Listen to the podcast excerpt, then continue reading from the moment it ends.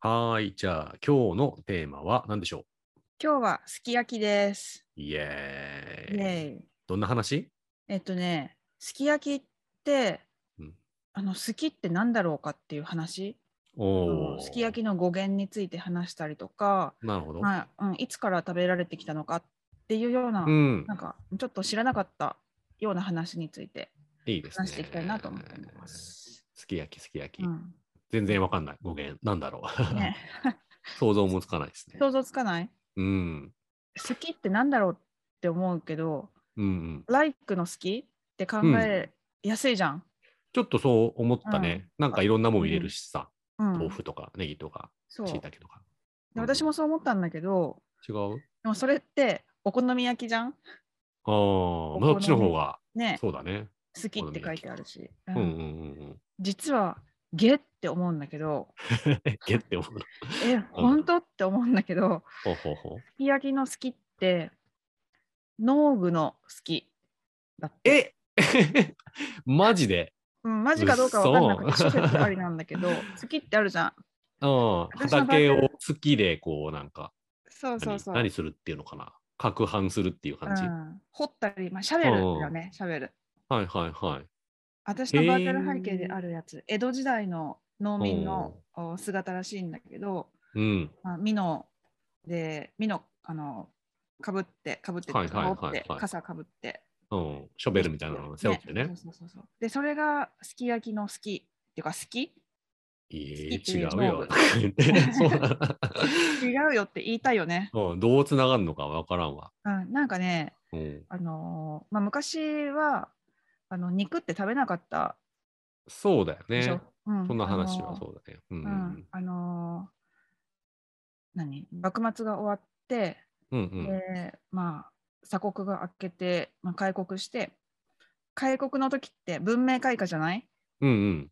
で文明開化でその西洋人たちが、まあ、その肉を食べるっていうところから始まって、でまああの肉を食べるっていうことになったんだけどうん。そもそも的に江戸時代は肉は食べなかったんだけどはいはいあ。の魚だとか野菜とかっていうのは、まあ、豆腐とかうってんいうのは焼いて食べてたりしてたんだって。うん。うん。なでるほどね。何で焼いたかっていうとうんこの古くなったこの好きお の好きってこの農具の好うきん。の絵が取れたようなやつほうほうほう。それを鍋にしてえあのー焼いて食べてたんだって。ちょっとね、イメージしづらい。どんな感状況が。まあもちろん洗ってたとは思うけど うんねゲって感じだよね。 ショベルみたいなのをお鍋にしたっていあそうう、そうそうそういうイメージかそう。そうそう上、汚な。ね、汚いっていう感じだよね。 うんまあそれに、まあ、でもそんなにたくさんなかったんじゃない物資が。でもまあそうだよね。でも農業が一番大事だから、まあ、そこでその、ね、鉄とかうなんそういう道具作るリソースはそこにうん、集めてるっていううん感じだなのかろうな。ね。なうるほどね。んまあ、それが諸説1の1。ほう、 結構なんかびっくりするね。そう。まあえーそれが結構、まあ、有力説。なんだけどうんまあ、他にもね、あの杉焼き、杉焼き、うん、どういう意味杉の木、ほう。杉の木の箱の中にいろいろ入ってたっていうような説ああ。があったりとか、へえ。それからすき焼きの肉ってさ、薄いじゃん。うん。だから、すいてるじゃん。ああ。はうんいはいだかはいらはそのすいた身、い。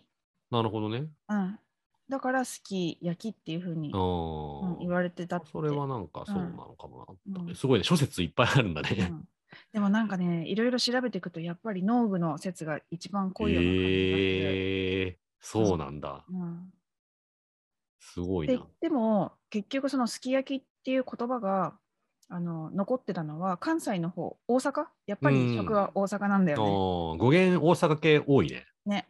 うねん。うん、で大阪の方ですき焼きっていうのがあってうんうんであの関東ではあのその文明開化の後はそのすき焼き的な食べ物をあのまあ初めて牛肉食べるようになったじゃないうんうんうん。だから牛鍋とか牛鍋っら。うんうん。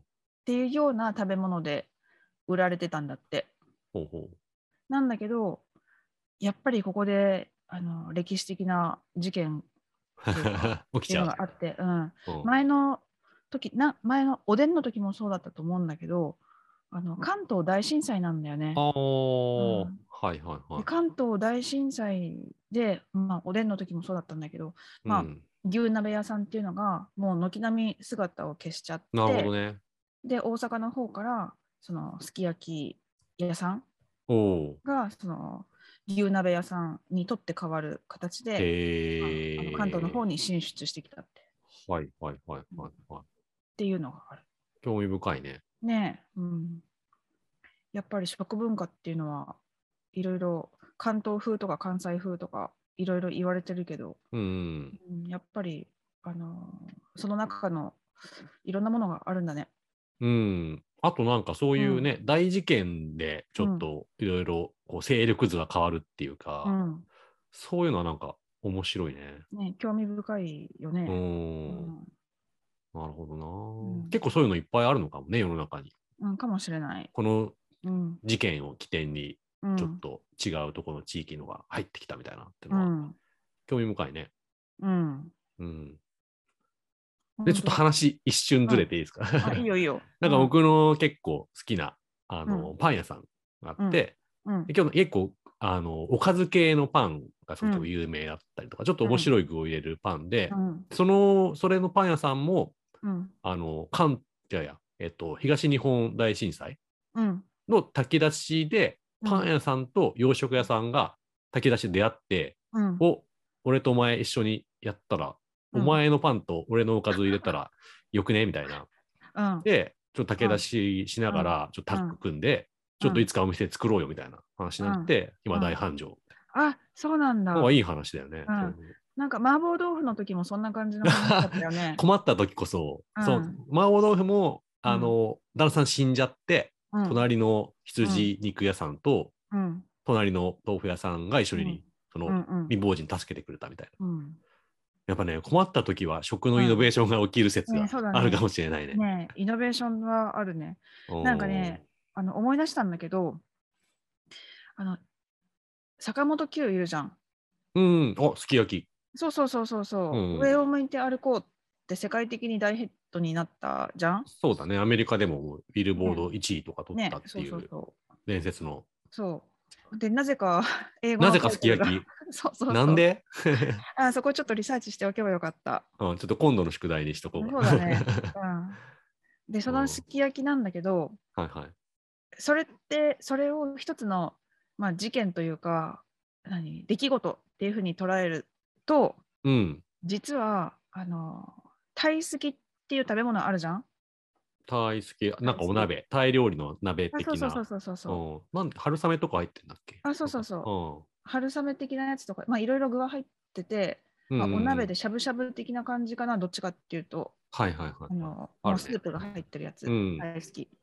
で、実はそのタイ好きの好きって、この日本語のすき焼きの好きなんだよね。そうなんだ。うん、そうそうそマジか。う。で、 それはね、あの、タイ好きという食べ物をあの作ったのって結構、割と最近で、へえ。昔からあったタイ料理じゃないらしいんだけど、あ、そうなんだ。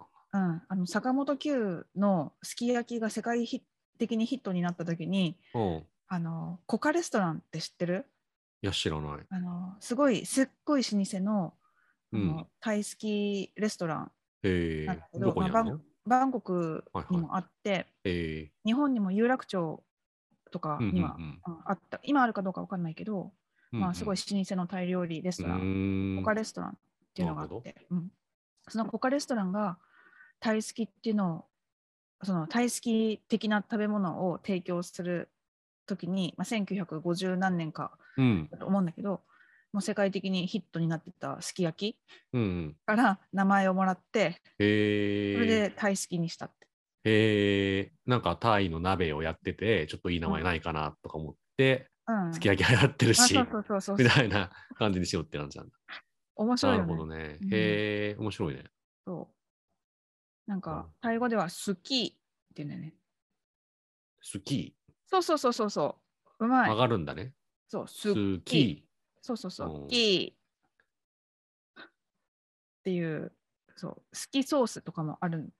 タイ好きのソースのことを好きソースって言っー。たり。えー、味はなんかどんな味だっけあんま覚えてないや。なんか、トムヤムくんよりもちょっとマイルドって感じかな。うんなんかね、スープはスープで結構クリアスープうんなんだけ。ど、うんはいはいまああのソースが結構濃くて、うん。まあ、それにつけて食べるっていう感じ。なるほどね。うんいいね具を、うんね、具をたくさん注文して。うん。うんね、すき焼きって確かに曲めっちゃ流行ったっていうか、アメリカですき焼き食べてる印象あんまないよね。 うん、確かに。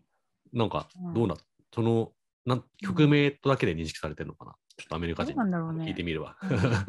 でなんか肉ってさ、日本の肉すごい柔らかいっていううじゃん。 ん。んそうだねだけど、うん、他の男では柔らかい肉よりも硬い方が好まれるっていう話もあったりとかして。ああ。ね、牛ステーキみたいなアメリカのステーキですき焼きやったらめっちゃまずそうだね。ね、本当 だよ。噛み切れない。うんうん、そうだよね。赤身の方が、あの、欧米というかね、アメリカとかだと好まれるっていそうう。だね。うん、この霜降り大好きは日本のカルチャーみたいなねのは聞いたことあるけど。油っぽくて、うん油っぽいとかよく言うよね。うん。でも、あとね、味に関してはさ、うん。まあ、油っぽいっていうのはあるかもしれないけど、あの甘いってよく言われるよね。いやー、うんめちゃめちゃ砂糖入れてるよね。 そうそうだから結構ね、引いた、 俺。うそうん。で特になんかあの関東の方のすき焼きっうんてすっごい砂糖入れてて、そうだよね。うん、でなんかロサン人って知ってるうん、なんか食の超有名うなんそうそう食通の仙人みたいな感じの。そうそうそう仙人はいは骨いはい董とかも自分でやってる、でそのロサン人があの関東のすき焼きはなんか砂糖ばっかり入れ てで砂糖を入れるっていうのはそれだけ入れればもう味が何でもごまかせるからあ味音痴になるみた いなあお叱りなさったそうそうそう感じなんですか。出てきてる。 うんなんかさ、有名なさ、今半とかね、そういううんあるじゃん、関う東。んそういうレシピで、こう、すき焼き食べようみたいな回があって、うん、マジで砂糖なんか袋の半分ぐらい入れた気がする。そうなんだ。 え、こんな入れんのと思っえて。そうなんだ。だからちょっとやっぱりこう、なんだ、うん罪な味だよね。うんねそれ作り方覚えてるあのー本当にさ、もともと僕がもう子供の頃食べたすき焼きは結構もう汁もドバドバ系だったんだけど、うんその今半とかああいう高級すき焼きはさ、うんも。う汁が鍋にこう浸るか浸らないかぐらいでうん。もうちょっとちょっとこあうーそうつけてんもうんううん肉をそこで存分にこう、うんそこに絡めるみたいなうん一枚の肉をみたいうんうんな、そういいう感じの高級すき焼きっていう、うんうんうん。何度か体験したことがありますね。うん、なるほど。うん、私もすき焼きも何年も食べてなくて、うん、作り方とか忘れちゃったんだけど、うん、唯一記憶があるのが20年ぐらい前の記憶かな。うん、なんか友達がうちにお肉を持ってきてくれて、はいはい。油で焼いて、あ油でちょっとしたその、なんていうのあの油の塊あるじゃん。あるね。それを鉄鍋に引いて、うん、肉を焼いて砂糖と塩違う違う違ううん砂糖とお醤油をビャってかけてで肉を食べてから野菜を入れたとかだったかなうん。こんな感でじそれだがった さい最後の記憶で本当にすき焼きってそうやって食べるんだったっけ記憶がないんだよね私実は、うんはいはうんいはだけど調べたところによるとあのそういうふうに肉を焼いてから野菜を食べるっていうのは関西風の食べ方らしいの。い。えだけど関東風ー、うん、のすき焼きっていうのは肉と野菜全部一緒に入れてうん、あの割り下入れて、うん、うあん、うとんお。砂糖それであー煮るんだって。そうだよね。割と普通に鍋風な感じだよね。あそうだから大きなポイントは煮るのが関東風焼くのが、まず焼くっていうのが関西風うん。はいはいなんはだっいてだけどうち関東だけど食べ方関西だなはい。だからまあいろいいろあるのかもね。ろ。うん。うん、焼く方がなんかちょっと贅沢な感じ、ちょっとするけどね。そうだね。うん。うんなんかでっかい肉でやりがちだし。うん、確かに、うん。でっかくて薄くて。そうそうそう。うん、でも面白いのはさ、肉食べなかったじゃん。ん食べなかった昔そうそうそうの、話江戸日時本代うん、はいはい。で文明開化でみんなが食べ始めるじゃん。うん。そしたらもうその時の肉とかのあ肉って牛とかうん。豚とかのこう家畜としてか家畜っていうかあの売ってた人たちはあのーそれはやっぱ田んぼとか畑とかを耕すためとかだったからおー食べられるためじゃなかったわけ。あ、そういう感じだったな、むしうろ。ん、そうそうそう。うんで、はいはいはいあんまり食べたくなかった食べられるために売りたくなかったんだって。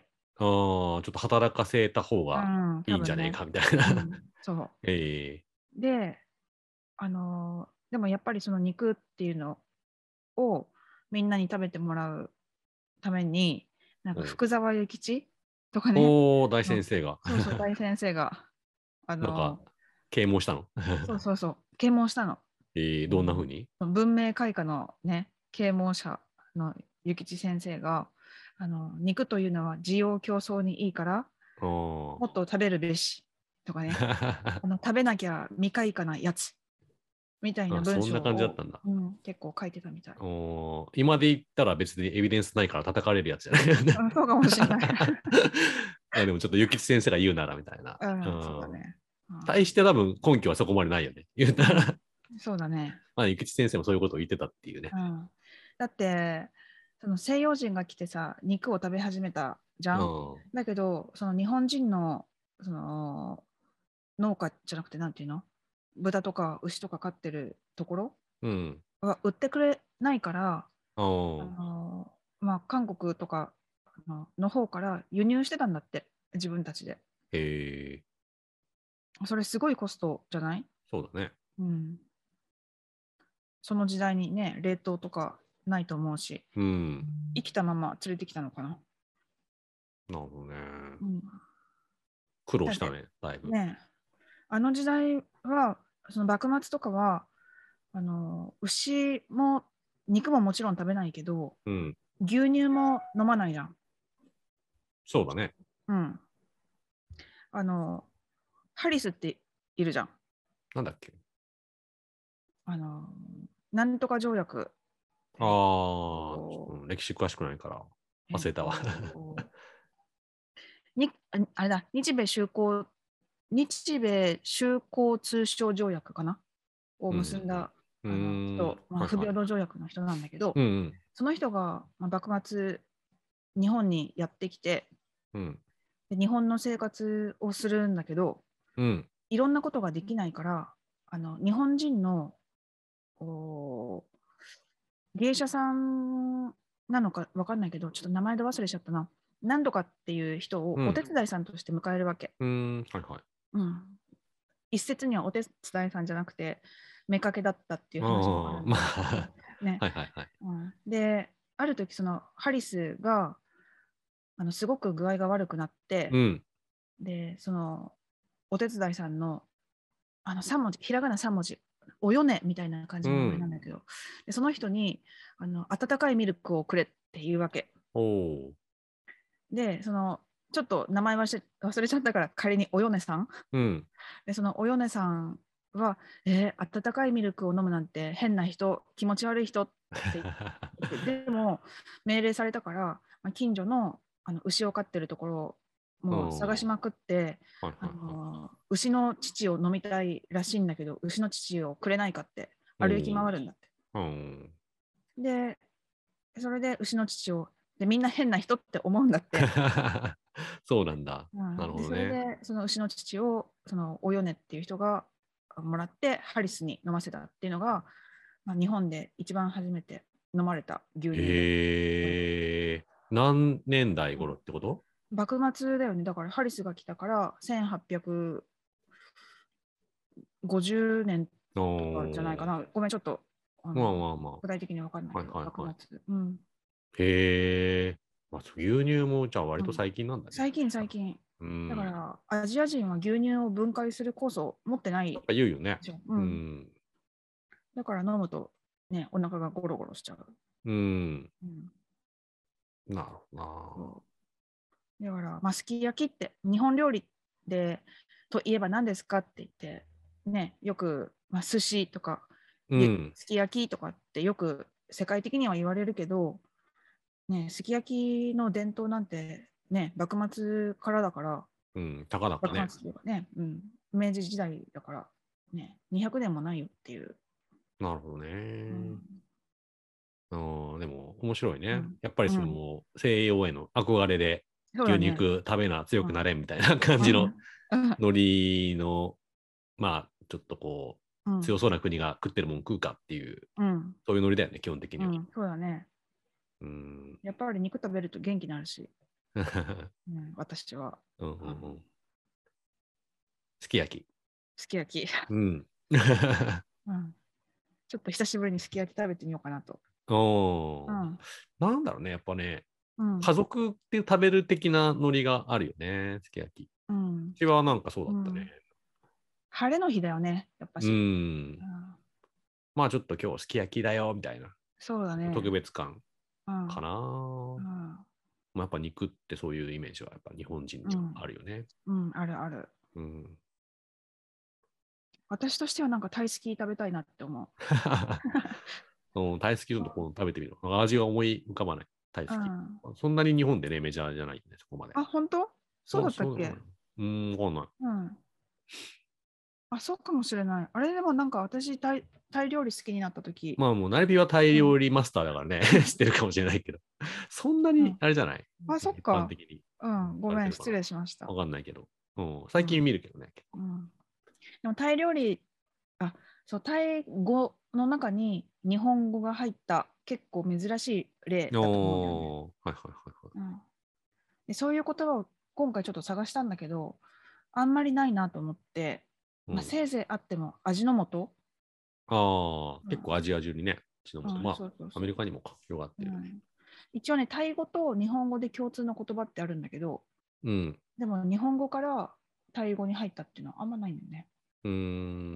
なるでも面白いよ日本語とこの話するとまた 話ずれちゃう けどほどうん一瞬、一瞬、じゃあじ一ゃあ瞬しよう。 日本語とタイ語で共通のもの、ほ奈落の底のう。奈え落、ーほえ地獄っていう意味でしょー。奈落の底に落ちろ、うん。うん。奈落に落ちろか、奈落の底に落ちろ。その奈落っていうのは、サンスクリット語で地獄っていう意味、ナロックえー、そうなんだタイ語でも。は地獄はナロックいはい そうなんだ。同じなの。うん。仏教由来っていうそか、うそそうそうういう感じだ。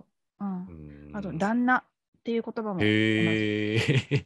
これ意外もともと、うん、仏教用語だからね。あ、そうなんだ。あそうそうそう。へえ。お布施っていう意味でね、あのタイ語にはある。お布施そうそうそう。お布施と、なんか旦那旦う那んと関係なくない旦那って今あのハズバンドの意味で使われてるけどもともと仏教の言葉だからうん。旦那って旦那宗でそのお寺にお布施をする人たちのことおーはをいはいはい旦那宗って言ってたから、うん。まあ、そこの意味は結構同じなの。えー、なるほどね。まあ、アジアはやっぱりちょっとそういう仏教由来のは共通であったりす るっていうことですねそう。そうそうめちゃくちゃ面白いね。その話するとまた別の話になっちゃう。了解了解そう。まあ今日はね、ちょっうとん20分ぐらい話してるんで、そんなとこにしますかね。 はーい。まあ、すき焼きは諸説結構いろいろあるぞと。うん。で、でも好き説が、うん、農具の好き説が濃厚でしたということですそうそね。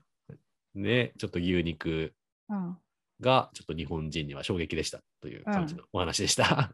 はい。はい。まとめてくれてありがとうございま す。一応ね、一応、うん超ざっくり、う んはい。じゃあですね、次回、はいはい。次回はちょっとね、迷ってて、うん。カルパッチョ、カルパーチョ、うん。ハンバーガハンバーガーはハンブルク。ー、それはまあそこですね、わかるけど、それよりもっと掘ってこうっていう話ですよあ。ーそっか。うん、両方興味あるな。そう、まあどっちかにします。うん、分かった分かったう。ん。楽しみにしてます。はーい。はい。じゃあ、そんなところで。はい。ありがとうございます。チはーい。ありがとうございます。チャオ。ャ。オ。面白かったら、いいねとか、えー、フォローお願いしますお。願いします。